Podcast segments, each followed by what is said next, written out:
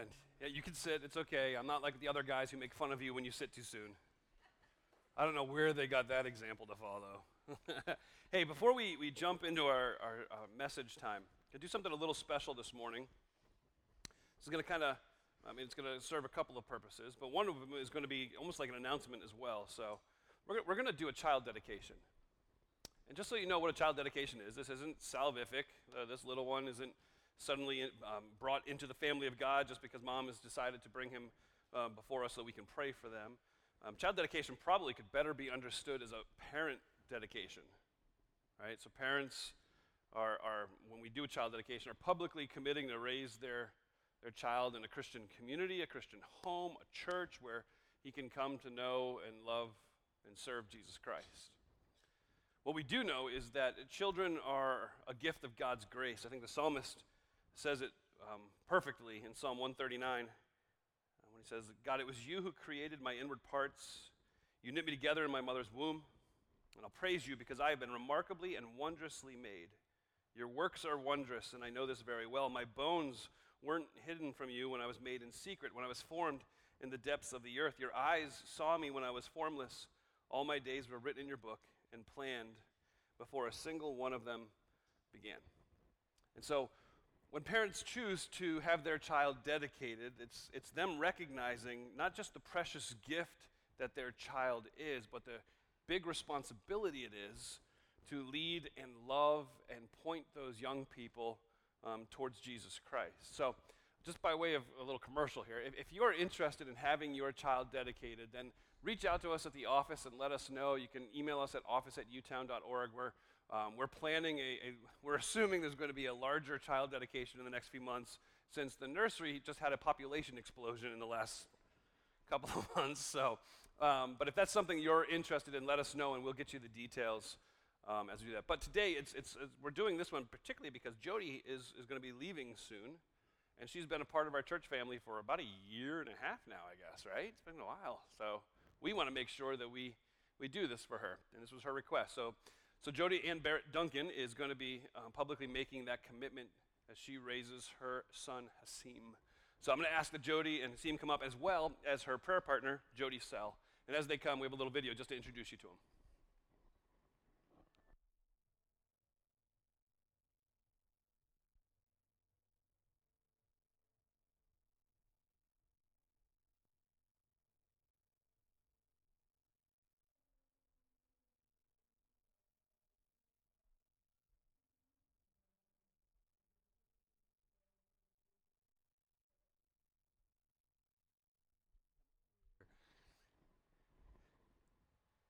No, he's really sleeping. He's not pretending. He's out. That's like perfect. So what we want to do this morning is this. We want to encourage you where you're sitting to pray for Jody. To pray. He's snoring. He's out. Oh my goodness. So, obviously, don't you don't have to pray for his sleep. He's sleeping fine. But but pray for Jody. Pray for Hasim. Pray pray that God would direct them, guide them, and that will give mom great wisdom as she tries to lead and love him and point him to Christ. While you're praying, her prayer partner Jody Sell is going to pray over them uh, up here on the stage. I'll close our time out in prayer. So, where you are, would you please pray for them? Let's pray.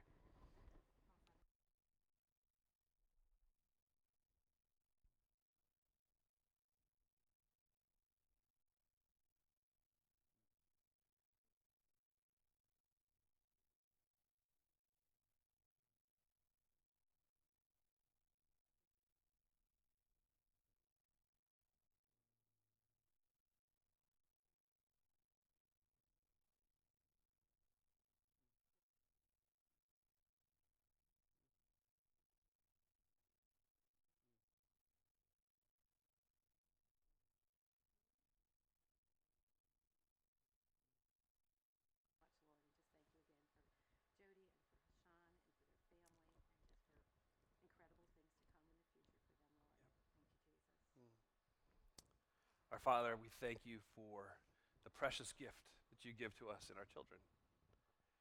And so I thank you for this gift you've given to Jody. I thank you uh, for the great responsibility it's been and how she has handled it well. I pray that you would guide and direct her as she parents. I, I, I do pray, Father, that this young man would come to know Jesus at such an early age and that he would be the one that you use to be your mouthpiece to continue to point people to you.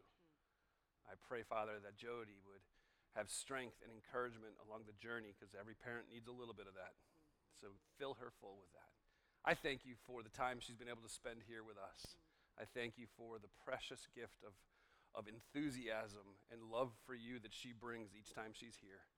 God, I ask you to continue to watch over her guide her steps in her direction. For it's in Christ's precious matchless name I pray.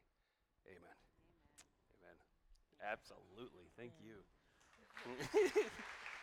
Man, he'll wake up later. All right. I'll wake him up, don't worry. Some people tell me I have a gift. um, man, so it feels like I haven't, like, I don't know what the preached. Is that the past tense? I haven't praught um, for a very long time, and so uh, I already did first service, so you should be okay. I shouldn't go too long. We'll see what happens. I had the privilege, though, of sitting and listening to the other guys as they shared messages about our last series. And I know, I know, I've, I've heard a number of times from a number of you. What a dorky title. Yeah, we know, we know. What an awkward thing to hand the cards to people. We know, but it's not about the cards. About something far more important than that. And it was during Patrick's message, which, again, the guys did great. Um, they, I was served in Jesus well by them preaching and sharing the word with me. But I sat back there in that corner when Patrick was preaching, and, and I say this with a little fear and trepidation. As Patrick was preaching, um, God spoke to me. Now, if you were sitting next to me, you were like, Frank, God didn't speak to you. That was your wife. Well, sometimes that's how God speaks to me. Okay? So back off. uh, no, I, I left with this impression. I left with this impression, and, and I, I admitted this in the first service, and I'll admit it here, with this impression that I believe that God has laid what I'm going to share with you out of His Word today on my heart for Uniontown. I know for a fact that God wants me to pay attention to this. So, even worst case scenario, you guys just have to listen to me talk to myself and take what you can from it. Man, I, I, I think the thing that concerns me most, and the thing that my, concerns the wrong way, like, I feel like I'm not being a parent like you're concern me. I don't mean that. I mean, the, the, here, God is continuing to give us, Uniontown Bible Church, incredible opportunities. Every, every week, every week, if you come just a minute late, you're parking out back somewhere or hitching a ride up the hill. God continues to bring people here. Praise God for that. He's not going to let us keep the opportunity forever if we're not faithful with the opportunity. And so, as long as I as long, well, and, I, and I, I, my commitment is this, and I am a sinful, sinful, sinful man, and I know that. And so I will be the one to break this commitment. And if I do, you let the elders know that you think I'm breaking the commitment, and they will hold my feet to the fire. However, my commitment is as long as I have the opportunity to stand before you with an open Bible, I'm going to preach the gospel to you. Okay? But what God's crushing my heart with isn't necessarily what happens in here on Sunday mornings, it's what happens when you leave here when I leave here. Preaching the gospel is awesome, and you can sit there and be like, oh, my ears are so tickled. I enjoy the humor. I, I enjoy the, the different way of looking at Scripture. I enjoy the storytelling, and that's all fine and good, but if you don't do anything with it, we're just wasting time. And God's going to remove the opportunity from us. And so the grace bomb wasn't so that you would give out cards. I don't, oh, but before I forget, whichever one of you grace bombed my truck at the gas station, thank you. But you could have filled it with gas. Not just give me the dumb card. I get you. I get you. Don't worry. Oh, I'm sorry. But it's not about the cards. It's not about even filling up gas tanks. And my fear is that if we don't take this seriously, we're going to miss incredible opportunities. So, so, so we, I don't know what to do, Frank. I don't know how to do it. I know. So let me give you some suggestions. You want to take notes here, real quick? I got, I got five suggestions for you. First, pray for them. Pray, pray for them. Pray for them like, like God looked at you and said, Listen, I need you. See that dead body? I need you to raise that dead body to life. Are you just going to walk up and be like, uh, be raised? I mean, if God really expected that you, how are you going to pray? Pray for people like that. And then literally pray with people, not just for people, but with people. Uh, if you're standing at work one day and the guy's like, yeah, my son broke his arm playing soccer, be like, hey, you mind if I pray for him real quick? I mean, he's not going to look at you and be like, no! I don't think that's going to happen. I could be wrong, depends on where you work, I guess. Might happen here. No, I'm just kidding. Wouldn't happen here in my workplace most days. Pray with them. Look for ways to serve them. That's what, that's what the Grace Bomb idea was to, to kind of give you some training wheels, to just find some ways to use your tools, talent, treasure, and time to invest in people and to serve people. Man, can you, how can you be an encouragement to them? How can you, can you go into their yard, and since we don't have snow anymore in Maryland, evidently, can you rake their leaves? And hey, it's not winter yet, so maybe you could do a barbecue with them in the midwinter, do something different. But, but engage them. Easter, do an Easter egg hunt with your neighbors. Do, do something, because uh, those aren't sharing the gospel with them. I'm fully aware of that. But those are important steps to gaining an audience with them because the gospel moves at the speed of relationship. You got to have relationships with them. So pray for them. Look for ways to serve them. Invite them to something. Invite them to your home. Invite them to lunch. Invite them out for coffee. Uh, invite them to your connection group, your small group. Use me. Invite them to spend. Now, you have to show up if you do this. You can't just be like, hey, I'd like you to meet my pastor. He's your problem now, sucker. That's not fair. But you use me. Like, hey, you know what? I'm, I'm going to have coffee with my pastor. Why don't you come and let's, let's talk? Man, I'm all in for that. I'll even buy the coffee because I'm a coffee snob. Read something with them. Read something with them. Here's a novel concept the Bible. Ooh! Why the Bible? Because the Bible speaks of Jesus. Where do I read? Anywhere you read, the Bible speaks about Jesus. I would suggest the book of John or the book of Luke or the book of Mark or the book of Matthew. I have no idea why I just did them completely out of order. But do a gospel and share your story with them. Oh, see, that's what I'm nervous about. I'm not sure how to share my story with them. I, I mean, do I do three points, an illustration, and sing a song at the end? I mean, I, do, do, do, I use the evangelism explosion uh, approach? Do I use the one to one approach? I mean, how, how do I share my story with them? Hey, listen, there's just a quick, brief idea for you. When you go to court and you're asked to testify about something you've se- seen or experienced, they're not like, could you come up with a creative way to do that? They're like, what'd you see? And you tell them. That's it. It's the man born blind in John chapter 9 when the, the Pharisees come to him like, well, what happened if you were born blind? And he says, okay, all I know, I was blind, now I see, and Jesus is the one that did it. That's your story. T- tell him your story. Please, again, like a, uh, this is not about being a bigger church. The Lord knows we need to free up some parking spaces, so I'll find some way to offend some of you to get you out of here. Um, I won't do it on purpose. For most of you. no, I was kidding. Um, no, man, this is, this is not a. One of the prayers um, that I started praying last summer was Lord, um, do something huge in our community, in, in our county and the surrounding counties. A movement of the Spirit where men and women and boys and girls come to know Jesus Christ and we have this huge revival, even if we don't get to be a part of it. I'd love to be a part of it. But that's not the point, is it? I mean, I, this is about people who are in desperate need. This is about people who can't solve the problems that they have themselves. This is about people who have no idea that the gift of God has been offered to them. Do you know that it's no longer unusual for a man or a woman to make it into their 30s without actually hearing a true and clear presentation of the gospel? It's not unusual at all. And it's about, it's about you, me. People who have experienced the gift, the free gift of God's eternal life through Jesus Christ. It's about us speaking up. We've got to speak up. We've got to speak up. But I'm scared. Well, cool. Welcome to the club. All of us are scared. That's how it works.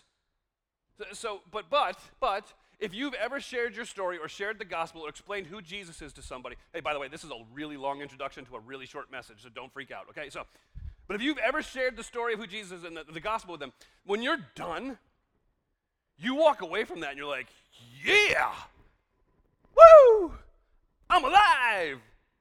Pray you feel that before you open your mouth.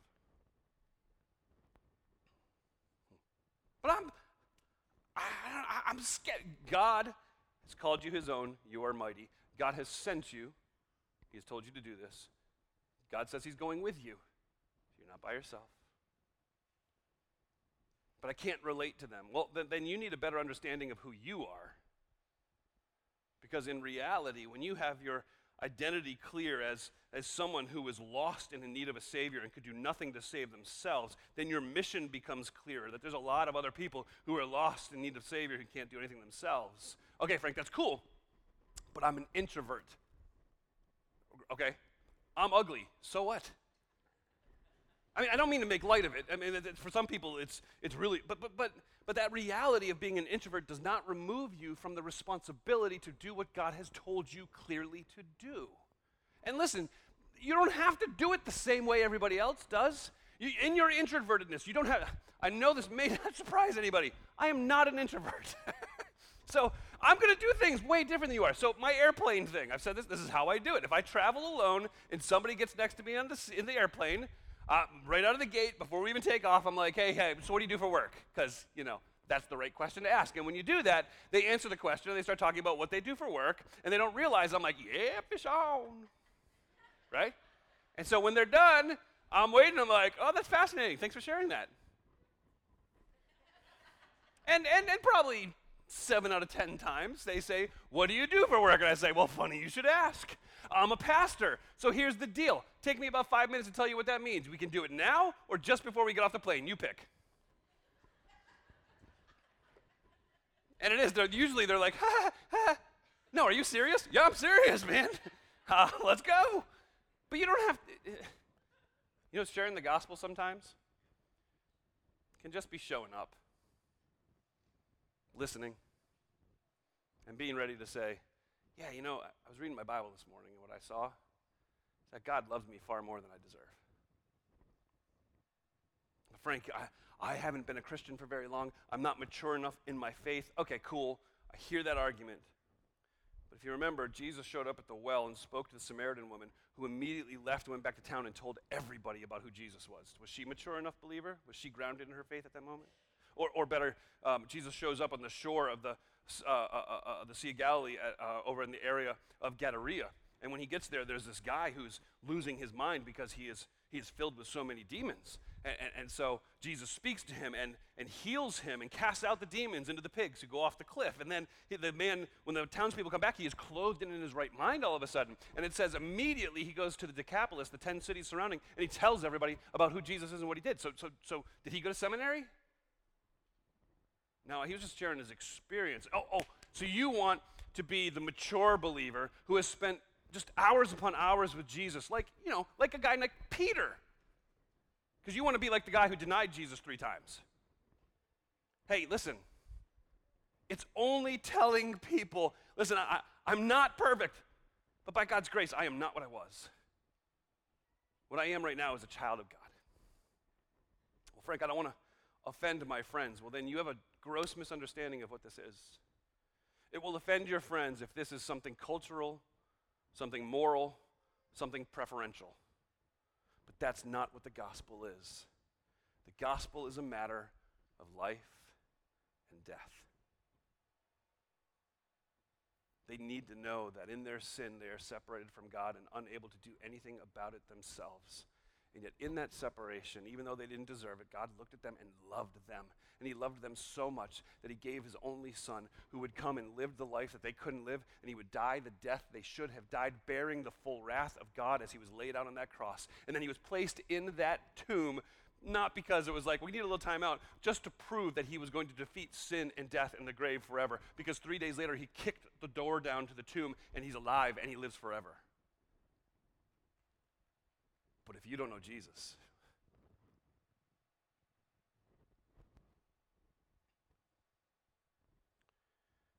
getting closer to 2 Kings 7 now. You have to understand the background of what's happening as we get to the story I want to walk through with you. You need to understand how incredibly desperate the times were. And, that, and we were asking this week, it's like, so what's another time that we can compare to where it was really desperate, where we felt the sense of uneasiness and desperation. And unfortunately, we all went back to, well, 2020, okay, sure. You know how crazy that is, though? the thing that I have the most comments on my social media feed from 2020. Yeah, there's a lot of stuff about, okay, so schools closing, things closing, being stuck in your house, all that stuff. But the number one thing, without a question, is no toilet paper. That was, that was like the world was going to end. There's no toilet paper. What are we going to do? And, and, then, and then there were all these uh, groups that began forming where it's like, well, we'll let you know. If you check our website at 6 a.m., we'll let you know what stores have toilet paper today. Food Lion got a fresh shipment. I see the truck. Kohl's has toilet paper all of a sudden. Why? Because it's fashionable. It's like, what is happening? And we look at that and we're like, what are we going to do without toilet paper? But in this story, the people of Samaria, which is the capital city of Israel, are in their town and they look out over their wall because every good city has a wall built around it for protection, for defense. And here's my shameless plug yet again. If you're interested in an Israel trip, we're going in February 2024, a year from now, and we're going to meet immediately after this in room 104, and you can see the real walls because they are mind blowing. But here the walls are, are up, and it's to protect the people of the children of Samaria. And as they look out over the wall, they see the Aramites. Sorry, Arameans, I got it right. The Arameans have now surrounded the wall they're besieging the city, which basically means to choke it off, not allow anything in, not allow anything out. And I'm sure when that, that siege began, the leadership of the town probably gathered everybody and said, listen, we need to do some sweet, real honest conversations here. This could be days, weeks, but we're not sure how long. So what we need to do is make sure we conserve. Conserve your water, conserve your food. We need to make sure that we ration things. We got to make sure that we are being really careful with what we are eating, and what we're not eating, because we have no way of getting new supplies in here. The problem is, is that the siege went on days and weeks and months years. Long enough where that city became overwhelmingly desperate, long enough for the prices to inflate to ridiculous levels. I know inflation, yeah, no. There was so little food, they were scrounging for anything, that people began to sell the head of a donkey for people to eat. Any of you ever eaten donkey? Raise your hand. Yeah, I have. It was terrible. It was awful. I can't imagine what the head of a donkey tastes like. Not a lot of meat on that thing. But you need to eat. But here's the problem inflation had set in so bad because food was so scarce that the cost of that donkey head was 34 ounces of silver, which at close on Friday would have cost you more than $700 for a donkey head. And that's not even to mention, maybe that's too too rich for your taste, so you're going to buy something a little less than that. So if it only cost you two ounces of silver to purchase yourself a cup of dove dung, delicious. See how desperate they are? But even worse than that, we're told that um, King Joram is walking the wall of the city. And, and, and that's, that's the Israelite, the Samaritan, king, the king of Israel he's walking the wall of the city, and, and, and I don't know what he's doing. I don't know if he's evaluating resources, or if he's looking to see if the Arameans are still there.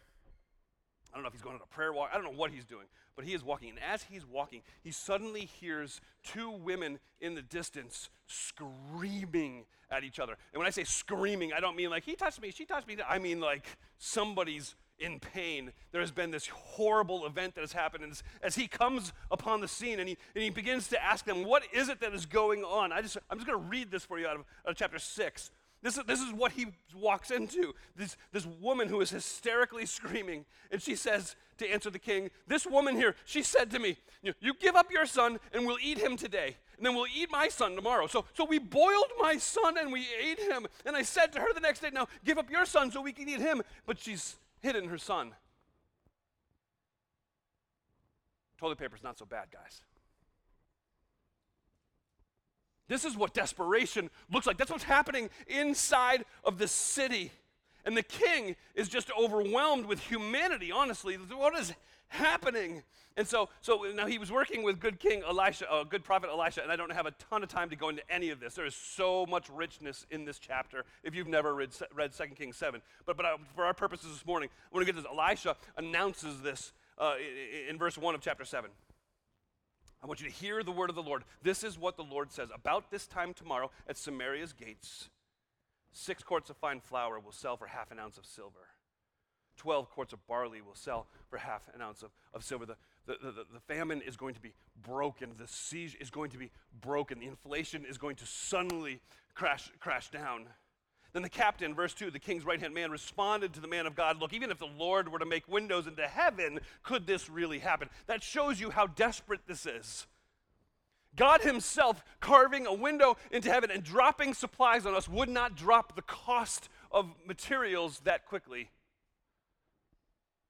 So, so how in the world does this word of the Lord become reality? How, how will the Aramaeans be defeated? How will the pain subside? How will the economy suddenly normalize? How will the food increase in such a, in such a quick way? Well, we, we see in verse 3. Look at chapter 7, verse 3.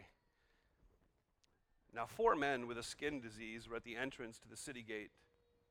They said to each other, Why just sit here till we die? If we say, Let's go to the city, we'll die there because the famine is in the city. But if we sit here, we'll also die. So come on, let's surrender to the Aramaeans' camp. If they let us live, we will live. If they kill us, we will die. Here's their logic. It's actually pretty good logic. You've got these four lepers who have been thrust out of the city of Samaria because as soon as you become leprous and the priest declares you unclean, you're no longer allowed to be within the city gates. So they've been thrust out into the wilderness, and now the Aramaeans have come to oppress the city of Samaria. So it's almost like they're leaving this city, and they're like, well, we can't go there, and they head back this way. And now they're, they're like right outside the city gates. So in front of them is the, the enemy army who is besieging the city. Behind them is a group of people and a huge wall. So they can't go anywhere. And they say to one another, listen, if we sit here, we're just going to die. And if we try to get back in the city, what are they going to do for us? They don't have any food. They're going to die, so we're going to die in the city too. So that remains, that leaves one other option because we, we don't know what they'll do. Let's go to the camp of the Aramaeans. And if they kill us, they kill us. We're going to die anyway. But maybe, maybe they'll just take us prisoner. Maybe they'll just feed us that way. Hmm. It's a good plan. So they approached the camp, verse 5. The diseased men got up at twilight to go to the Aramaeans' camp. When they came to the camp's edge, they discovered that no one was there. For the Lord had caused the Aramaean camp to hear the sound of chariots, horses, and a large army. The Arameans had said to each other, Oh no, the king of Israel must have hired the kings of the Hittites and the kings of Egypt to attack us. So they got up and they fled at twilight, abandoning their tents their horses and their donkeys. The camp was intact and they fled for their lives. Now, listen, how big a sound was it that caused trained soldiers who are in a victorious, entrenched position? How big a sound is it to cause them to panic and run for their lives, leaving everything behind? Look, look, look at look at verse 8. When these diseased men came to the edge of the camp, they went into a tent to eat and drink. They picked up the silver, the gold, the clothing, and they went off and hid them. They came back and they entered another tent, picked things up, and hid them. They did exactly what they should have done. They're walking like, you can see them tiptoeing like, nobody home. And they left everything. This is like the greatest day ever. They go into the tent, they take the silver, the gold, all the clothing, and they run and they dig a big hole and they hide it because they don't trust anybody. Probably a good idea. And then they're like, oh, food! And you can see them just gorging themselves, tent after tent after tent. Here, in the life of these four men, understand this God acted on their behalf. What did they do? Nothing. They just showed up. What did God do? Well, God overcame the enemy by his power. God removed any possibility of them being judged by removing the enemy together, altogether. And God provided exactly what they needed. You know what else He provided them? Exactly what the people in the city of Samaria needed. Look at verse 9.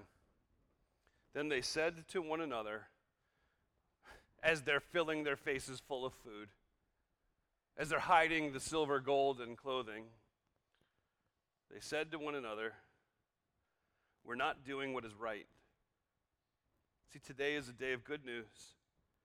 If we silent, if we're silent and we wait till morning light, our punishment will catch up with us. So let's go tell the king's household. In that moment, these four gentlemen understood that God had provided them all of the resources that were needed to help the, the, the, the starving nation. He had given them the answer of, of what they actually needed. I mean, they stood there looking over the piles of food, and the question that they had to ask themselves is Do these people know there is food right here that they can eat? No, they don't. How will they know? Only if we go tell them. So the miracle wasn't that they showed up at the camp and, and four of them were able to eat. The miracle was that everybody was able to eat. statement that Patrick made in his message pr- profoundly has impacted me and has run through my head a number of times. As you stand in the stores that you shop in, or in your workplace, or in your school hallway, or uh, in your neighborhood, or, or wherever you find yourself, and you are surrounded by a group of people, as you look at those people, ask yourself this question Do these people know that God loves them? Do they? Because if they don't, and you don't tell them, who will? Leper?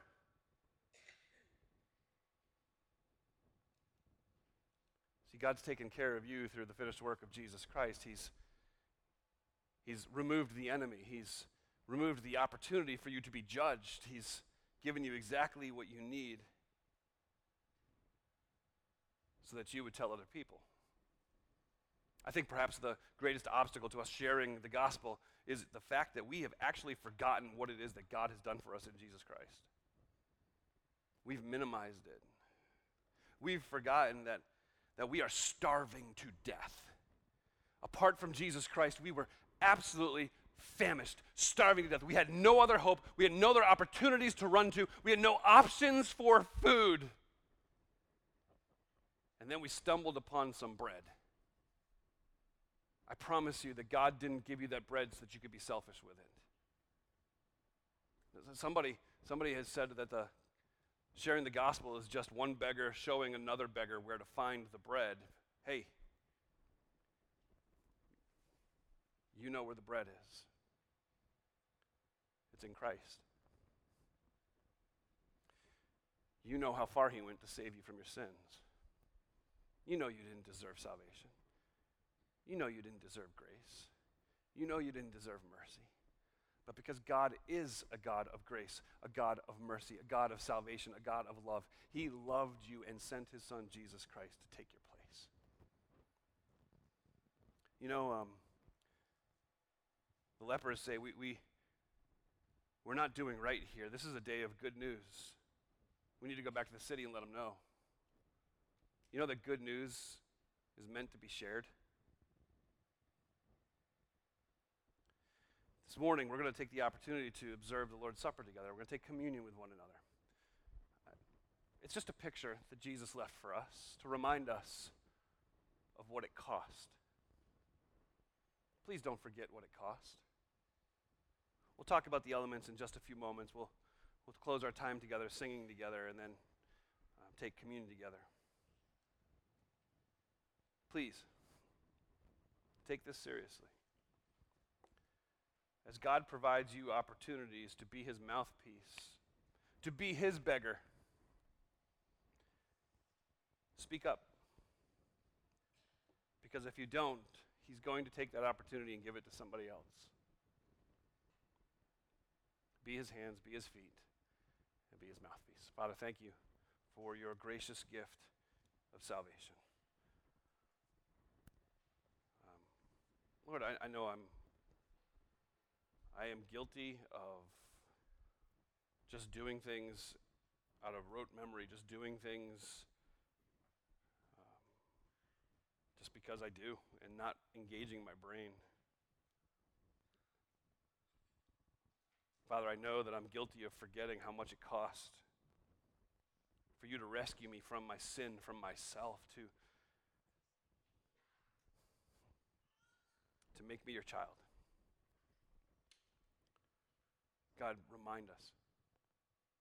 remind us. Holy Spirit, I pray you would impress upon our hearts the depth of the depth of our sin that we were pulled from, and then the height of grace that we have been raised to. Lord, I, I pray that you would remind us of what it is that Jesus has done for us. And that we would step out in faith, being your mouthpiece. Thank you for Christ. It's in his precious name I pray. Amen. Would you stand and sing with us, please?